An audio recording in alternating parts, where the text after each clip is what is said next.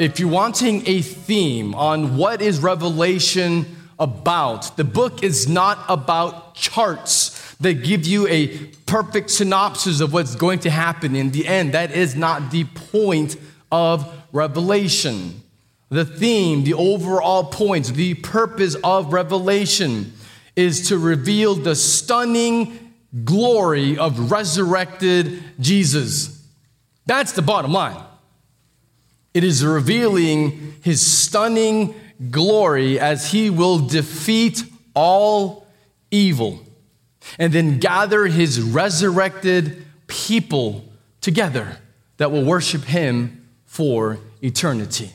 And this is what it's about the glory of Jesus, gathering a people that will worship him forever. And so you see many different worship scenes throughout Revelation. And more than once, you see the people that are gathered together. And that is the point. Revelation 1 is a awe-inspiring chapter. We looked at that last week. And as is our custom in our faith family, what is proclaimed on the Sunday, we will then go into our home groups and we will discuss it further and we will go a little bit deeper and we will apply it and we will feed ourselves as a home group from the Word of God. And this last Wednesday, I sat in the living room with my home group, and it was a just remarkable discussion. I mean, seeing people of God in the living room enjoying each other and just feeding their souls from God's word. And we just, and we just sat there in awe. It was, it was a goosebump inducing, just awe inspiring evening where the consensus was man, Jesus is way more glorious than we typically think or give him credit for and the images that we usually have about who Jesus is really aren't accurate. Because when you read in Revelation chapter 1, you see Jesus in radiant glory. And remember, John, who received this vision, he was one of the disciples. He was one of the inner three Peter, James, and John. So this is John. This is the person who, in the Gospel of John, he says, disciple whom Jesus loved. And so John knew Jesus well. And we talked about on Wednesday evening in our home group was John stood in absolute awe and he fell as a man who was dead when he saw the Son of Man with eyes like a flame of fire and feet like burnished bronze refined in a furnace, with a voice like a roar of a waterfall of many waters. And out of his mouth came a sharp two edged sword, and his face was like the sun shining full strength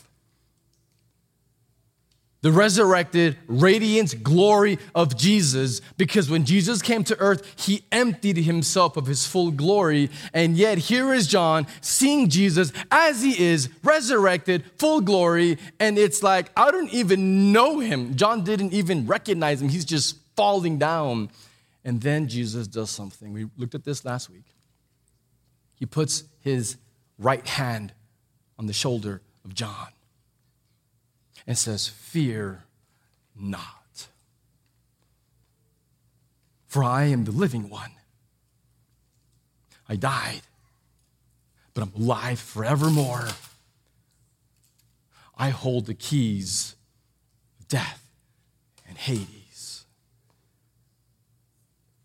When he felt the touch of John and heard, or the voice of Jesus and heard and felt his touch, that changed everything. And how can anyone fear when this Jesus, the true resurrected Jesus, is right there with his hand on your shoulder? There is no way that any of us could possibly fear anything with Jesus there. And so, this is how Jesus is revealed in Revelation 1. And when we see him as he really is, we talked about this Wednesday night too. we said, man, this is a game changer. It changes how we even worship. It changes our thoughts when we're singing to Him. It changes how we think. It changes how we feel. It changes how we pray. It changes how we love people. This changes everything. Seeing the glory of God in the face of Jesus is exactly what changes everything. And that's what you see in Revelation 1 is seeing Jesus as he really is and he gives this letter. He reveals the book and tells John, This is a letter, a personal message from Jesus to his churches. These were seven actual, literal churches in the first century in Asia Minor. Today we call it Turkey. So modern day Turkey. And Jesus was speaking to them. We talked about this last week as well because there's seven, and number seven refers to the sense of completion that Jesus is speaking to all of his churches of all time. It wasn't just those seven, it's designed to be a letter for all the churches. And the church is described as lamps that are designed to shine light into the darkness and to radiate this glory of Jesus. And so this series is called Radiant. And the prayer is that we will become a vibrant church that radiates God's glory. And we will learn how by looking at these churches. Let's look at the first one. This first church that received a letter from Jesus, Revelation chapter 2, verse 1. To the angel of the church in Ephesus, write the words of him who holds the seven stars in his right hand, who walked among the seven golden lampstands. So that's just verse 1. So Jesus told John to write down this letter to the church in the city of Ephesus. So specifically, he says, to the angel of the church in Ephesus.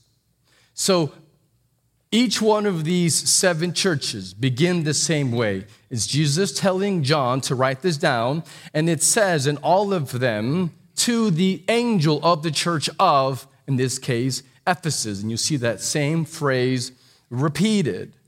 And so I think it raises a question who are these angels? Because it's writing to the angel of the church, and it says that for all of these seven churches. Now, if I'm going to be honest with you, I am not 100% sure. And I don't say that very often. I usually come across as very confident and I know what I believe from the word, but there are times when there's some mystery. So, the word angel in the original, angelos, means messenger. Just like in the Hebrew, malak means messenger. It's the same. So, when you read the word angel, that's what it means. It means messenger. And so there are people that I respect, that I, that I love their teaching and their sound doctrine, and they argue, well, when he's writing to the angel of the church of Ephesus, he's talking about writing to the messenger of the church of Ephesus. So, what that means is that is the lead pastor, the person who proclaims the message. And so he's writing to the human being the pastor who represents that church and who is a primary messenger or proclaimer of the message. And so he's writing to the pastor who will then like read it to the whole church.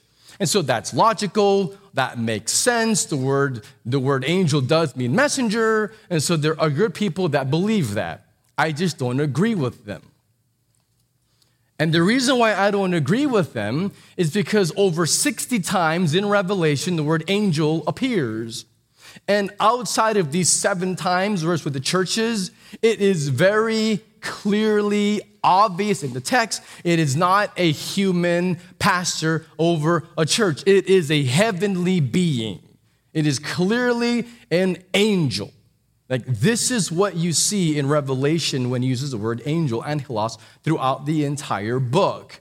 And so to me, it's a, you're, you're kind of playing games with the word. And I don't want to do that. And if there's mystery, let there be mystery.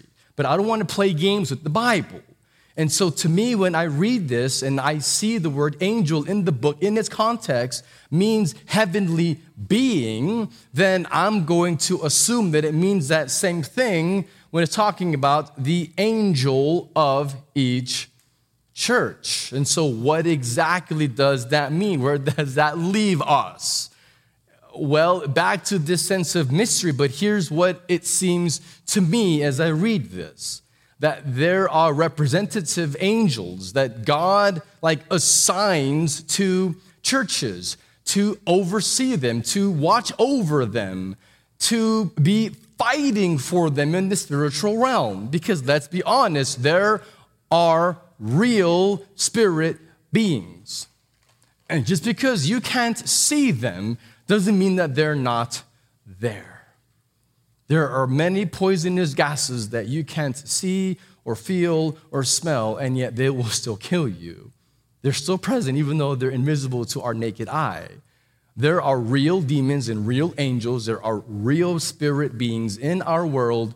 And so I believe, being consistent with the word angel, that God is talking about here how there is a like representative angel that is set to fight for and to watch over local churches. So that would assume that there's like the angel of renewal church, which is a little bit, it's, it might feel weird to you, but I'm just trying to be consistent with what the Bible says.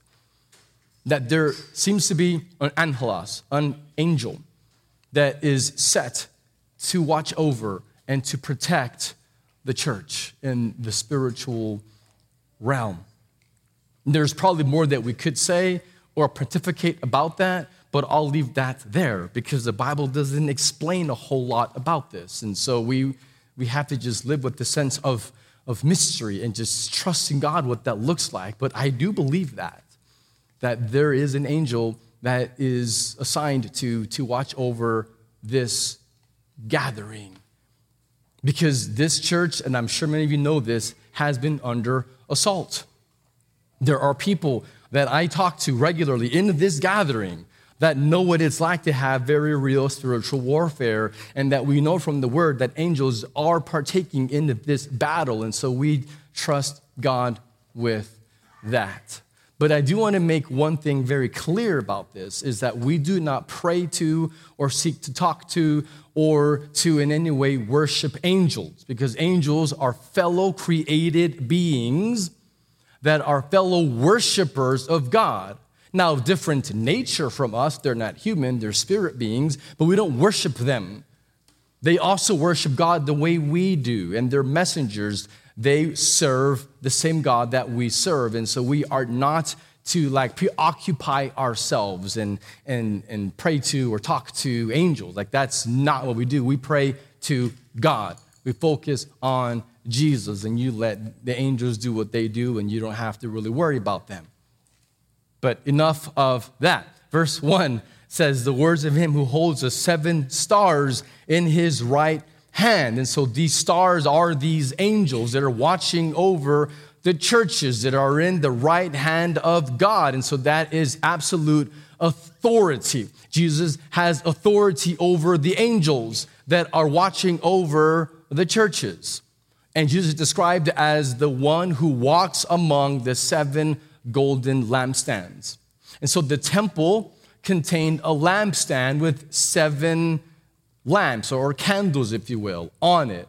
And so that was in the holy place on the other side of the Holy of Holies. So in the holy place, there was this lamp, one lamp with seven individual, or one lampstand with seven lamps on it. So this was in the temple. And so here you're picking the same imagery, but it's different now. Each church is one individual lamp stand. Again, this is just showing that Jesus has sovereignty, authority over, and is tending to, he himself is tending over all of his churches, with seven being this picture of perfection, of completion, wholeness. And so God is watching over his whole church, represented as individual lampstands that Jesus, the priest, is watching and tending to. So this is this is the beautiful picture of a church's purpose as tended by Jesus is to shine a light, to radiate, to reflect the glory of God. And you have the church of Ephesus. And this is a very important church that we have a lot to learn from. So before we dig into verses two through seven and learn about this church and the message that applies to us, I want to give you a little bit of historical context. So I want to pull up a map here on the screen. And so this is a map. Uh, no, that's not, there you go. And so this map is of the western part of Turkey. And that water there is the Aegean Sea. If you would keep going west, you would eventually hit Greece. It's not that far. And so Patmos on your screen on the bottom left hand corner, that is where John was. We talked about this last week. John was in this island of Patmos and he was doing slave labor. He was there imprisoned by the Roman emperor. And so this is around AD 95 or so. So this is maybe 60 years after Jesus resurrected and ascended. And if you go across the Aegean Sea and you get to the, off the coast and you get to Turkey, the first major city there is Ephesus. Now, if you look at these churches in sequence, this is the seven churches that Jesus writes to. And it's interesting to note that they are in a circular pattern. This was a common trade route. This is the path that basically the mail would be carried. And so a courier would get to Ephesus first, major city on the port, and then follow the roads to Smyrna, Pergamum, Thyatira, Sardis, Philadelphia, and Laodicea, and just follow that path. And so when you read these seven letters in Revelation 2 and 3, they follow that exact same sequence because it's the same path that you would carry a letter, which is what Revelation is. It's a letter to the churches. So Ephesus was the crown jewel of Asia Minor, again, modern day Turkey. It was, it was a massive city. It was very wealthy, very well known. It was home to over 20 pagan temples.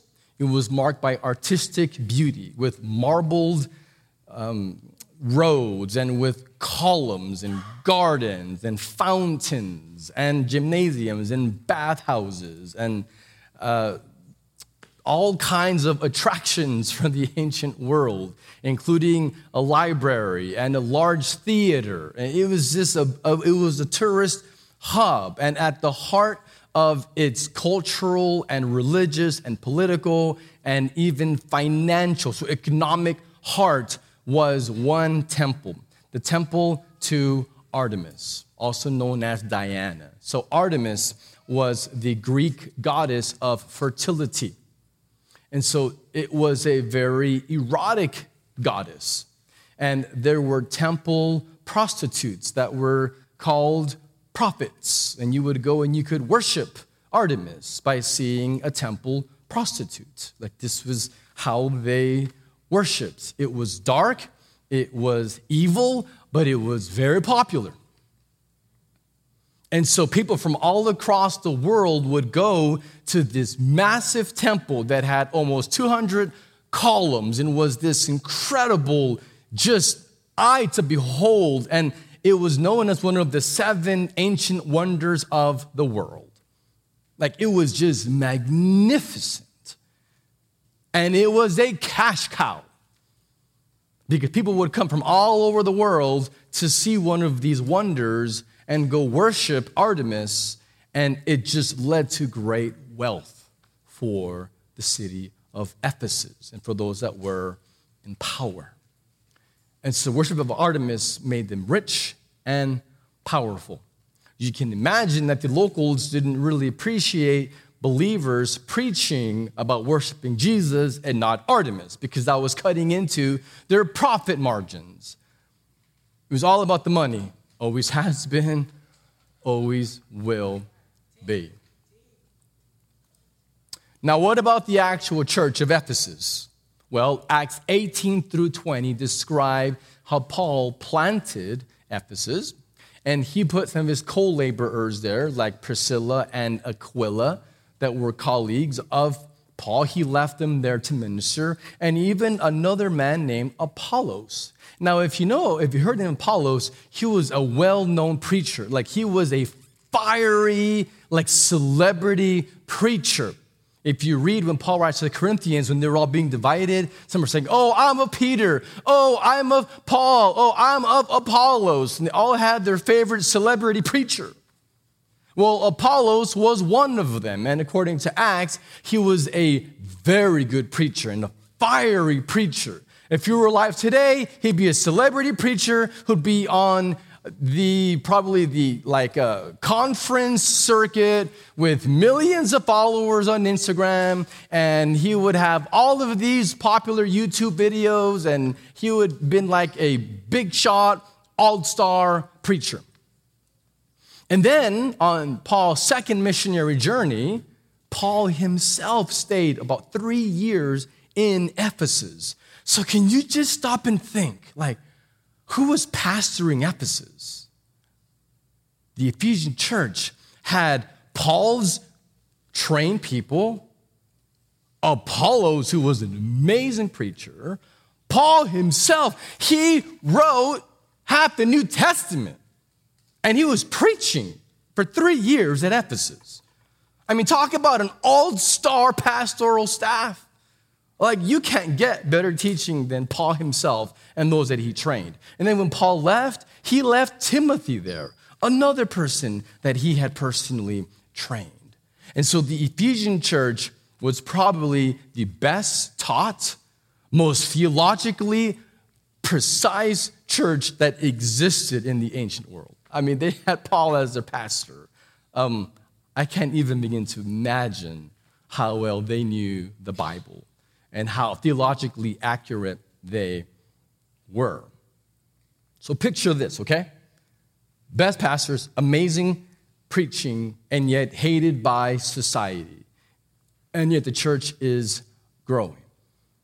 And now, fast forward over 30 years later. So, a generation not hundreds of years later, maybe 30 or so years later, you have a letter from Jesus straight to the Ephesian church. And what is the message that he has for this church? Verses 2 and 3. I know your works because he's Jesus, so he knows everything.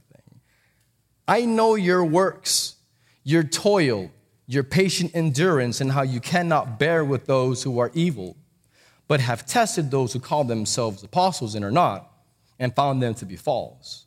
I know you are enduring patiently and bearing up for my name's sake, and you have not grown weary. Jesus gives them nine specific compliments. He praises them for their good works, for their toil, for their patient endurance, for not tolerating evil, for testing false teaching, for identifying that false teaching, and then a second time for their patient endurance, and then working hard, laboring for Jesus, and then not growing weary. So he gives them nine specific affirmations on you're doing all this well. And if you want to put it into like two categories, they're basically two.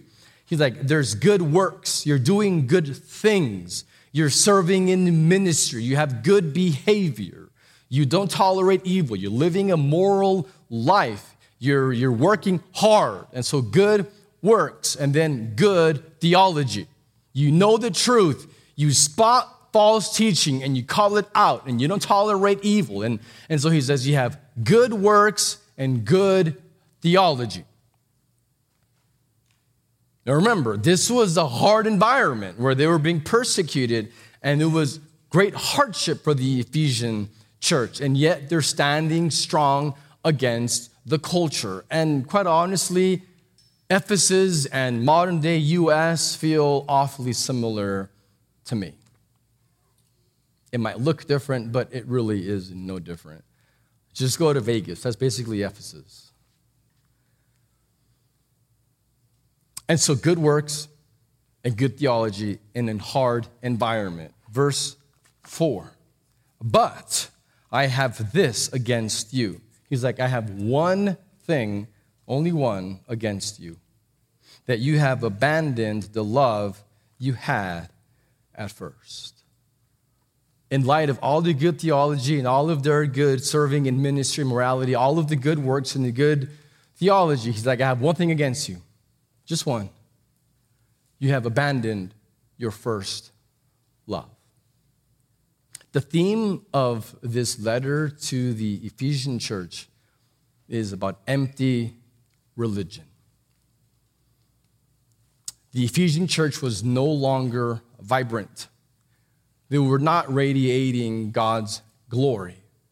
Now, they look great on the outside. If you would have driven by, you would have seen probably a big, beautiful building. You would have seen a very large gathering. You would have seen a lot of activities, a lot of programs. You would have seen a lot of Bible studies. You would have seen a lot of theology conversations over coffee. You would have seen a lot that looked good. A lot of work, a lot of ministry, a lot of serving, a lot of morality, a lot of not bearing with evil. It would have been a whole lot that would have looked great. You would have said, man, that church is just rocking it. That church is just awesome. They have great theology and great behavior. It's empty. Dead on the inside. I have one thing against you. And this one thing is everything. And if you have everything else and you miss this one thing, you missed everything. It's empty religion. Outside looks good, inside is hollowed out. Let me give you three truths from this text about empty religion. The first one, the danger. So, the danger of empty religion. So, let's discuss for a second about the dangers of this.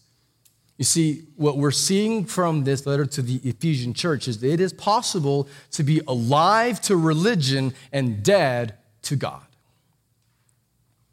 Your life can be filled with religious activity and a busy church schedule, and have all the appearances and, and be a moral person and miss the whole point. Have a heart that is actually far from God. So I'll say it this way we can have perfect theology and a packed schedule, but empty on the inside. This was the Ephesian church. Is your soul truly satisfied in Jesus?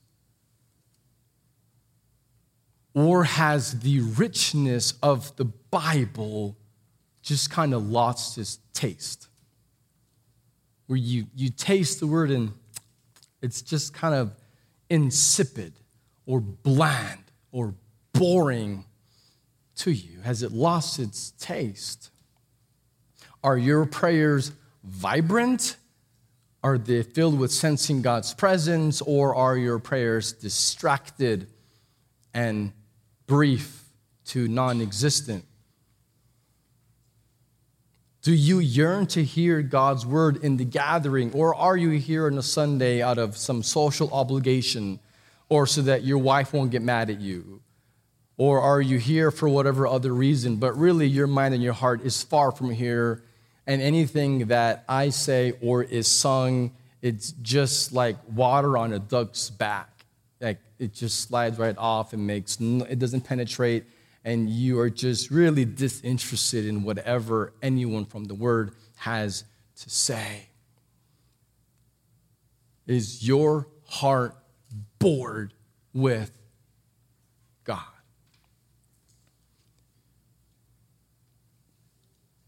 Is your heart far from God? Is your soul today in the sense of darkness? Do you find yourself believing lies? The lie that God doesn't love you, the lie that God has let you down, the lie that God has abandoned you, the lie that He can't use you anymore, the lie that He can't satisfy your soul, The, the lie that you can find more joy elsewhere than in Jesus. The lie that He can't give you freedom. That this is as good as it's going to get with your shallow, performance based, legalistic, appearances only religion. They're lies. Because Jesus wants you to know Him, to truly enjoy Him, to encounter Him, and to satisfy your soul. You know, I think sometimes our souls can be hurting more than we want to even admit. I'll speak for me. Like, this is me speaking. I'm not speaking for you. This is my own confession. Several years ago, I had to come to grips with the fact that I used theology as a way to hide. And I would, I would use my theological knowledge and my seminary training and throwing out big words and impressing people with all my Bible knowledge and no one would ever ask me, Matthew, how are you? No one ever asked me that. Why would they ask me that? I didn't give them a chance. Because I had built a wall. And the wall was, I've got all my stuff together. The wall was, I, I've got it all figured out. I know the Bible better than you. And so, therefore, you just listen to me. And I don't actually need anyone to get close enough because my soul was actually in so much pain. I was bleeding out from the inside. But no one knew it, and no one got close because of my theological walls that I built up. And I loved serving Jesus. I loved preaching about Jesus. I loved doing things for Jesus, but I didn't actually enjoy Jesus. And I didn't actually sense his presence, and I didn't really know what it felt like to feel his presence. I was hollowed out. And God had to break me and expose me for the evil that that was and acknowledge that biblical knowledge and a busy schedule, a busy ministry, even schedule, can be a front to keep people out, including to keep Jesus himself out. maintaining the facade, continuing to pose and playing the game. The whole point of your life is not to work for Jesus. The point of your life is not to even know facts about Jesus. The point of your life is to know and to enjoy Jesus, to worship Jesus, to experience His presence, His joy, it's all about worshiping Jesus, not about knowing things about him or serving him. It is, like we talked about this earlier a few weeks ago, and it's not just working for Jesus, it's living with Jesus. It's that's just living for him, it's living with Jesus. That's the point, is to live with him, to enjoy him. And so, abstract theological knowledge doesn't expose your soul, it doesn't heal your soul. The Holy Spirit heals, the Holy Spirit brings that healing and that transformation.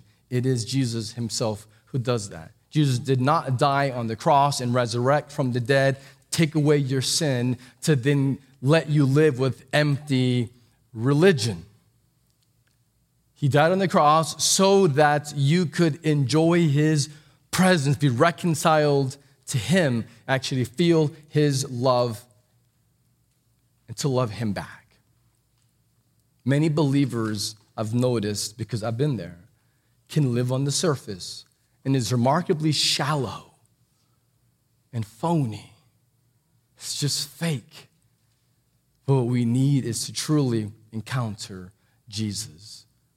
2 Timothy 3 5 summarizes what we're talking about here with empty religion on all the good works, good theology, and heart that's far from God.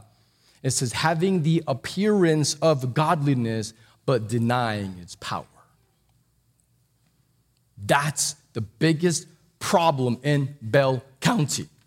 When I look across, I see a whole county with thousands of people that have the appearance of godliness but deny its power. They have a whole bunch of empty religion but don't actually encounter Jesus, don't actually know him. So, the danger of empty religion is that we can be blind to it and that we can have all the activity and the knowledge, but if that's all you've got activity and knowledge then you have nothing if you don't actually enjoy and love Jesus.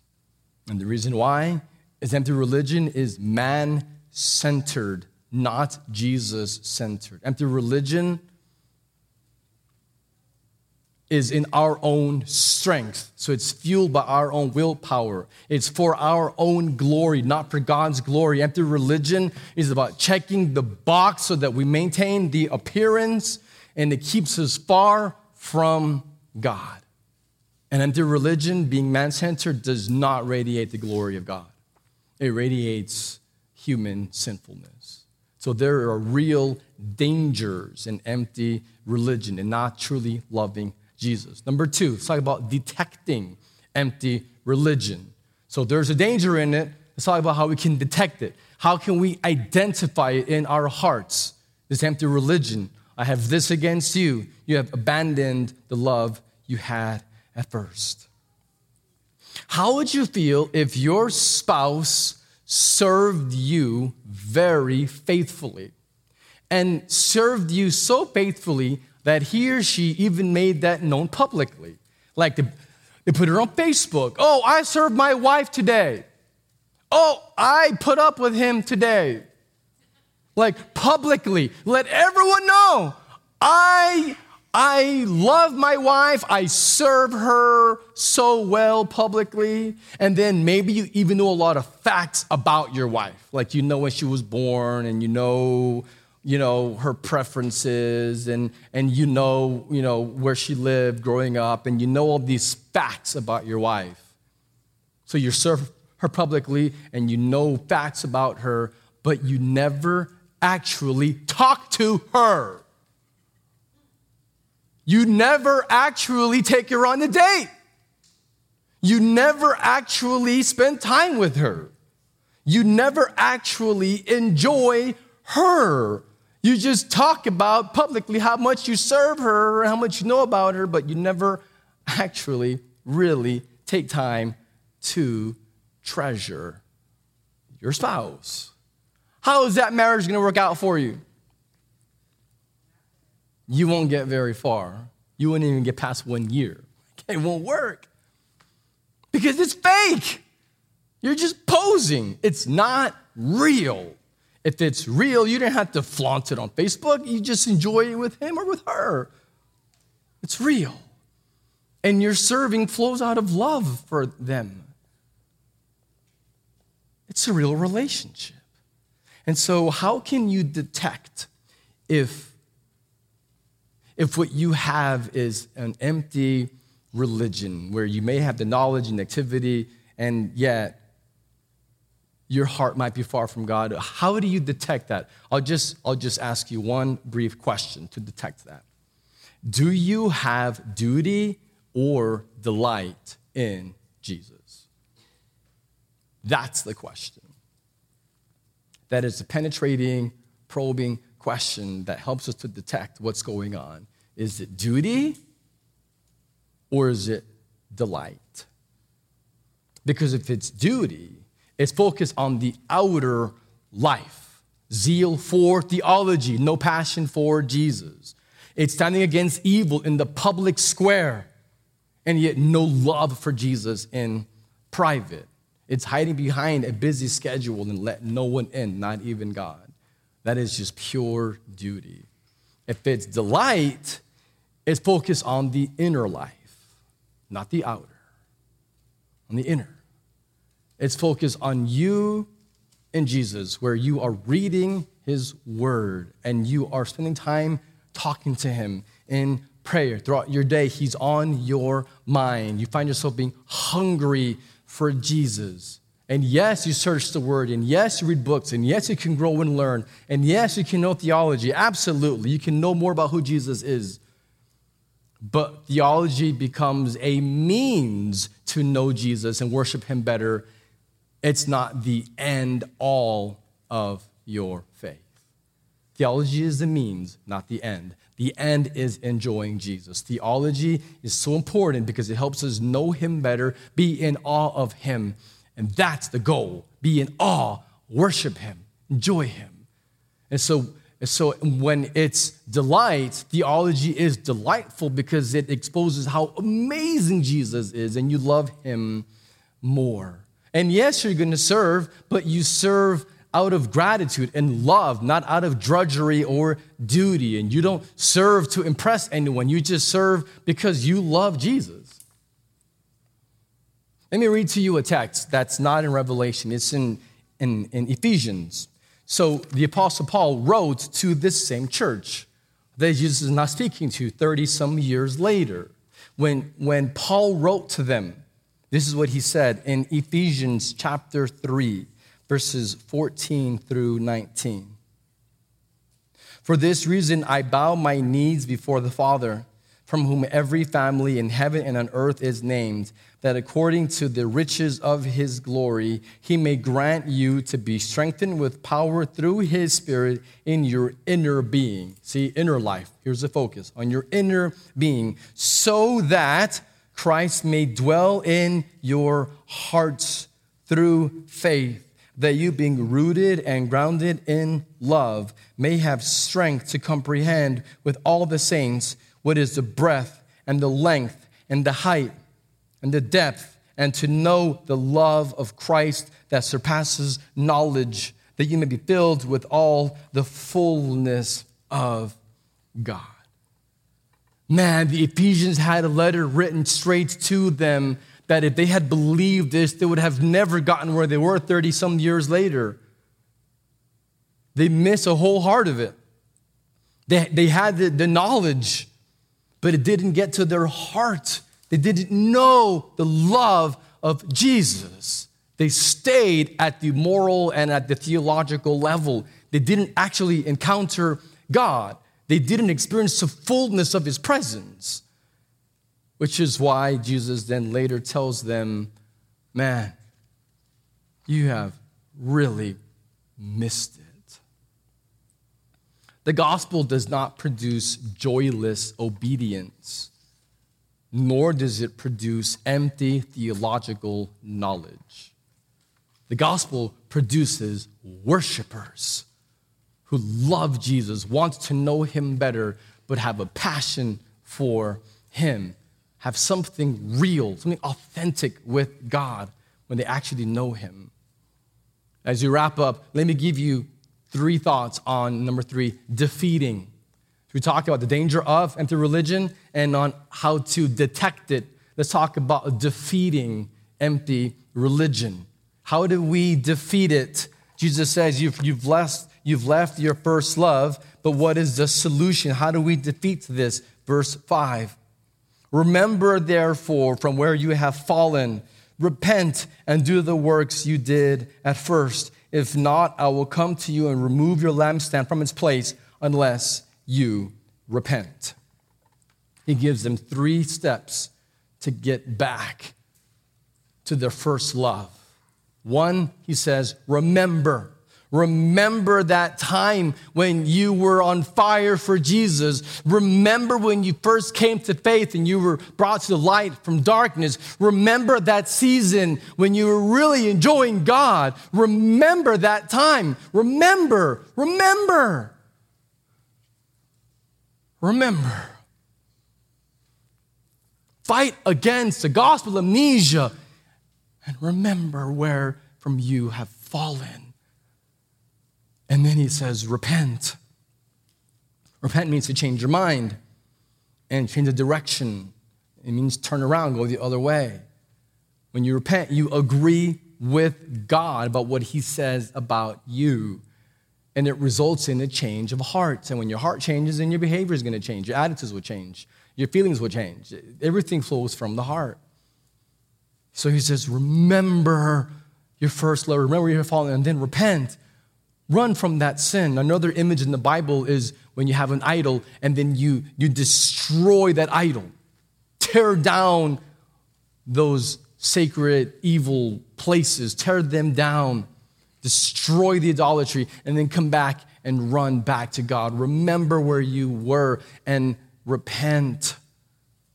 Turn away from that. And then, number three, return. He says, Do the works you did at first. He says, Remember, repent, and then return.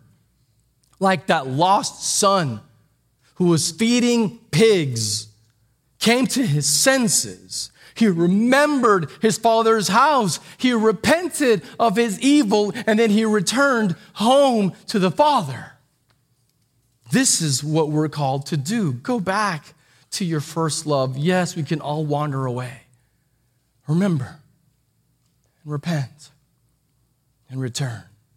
He says, If not, I will come to you and will remove your lampstand from its place unless you repent.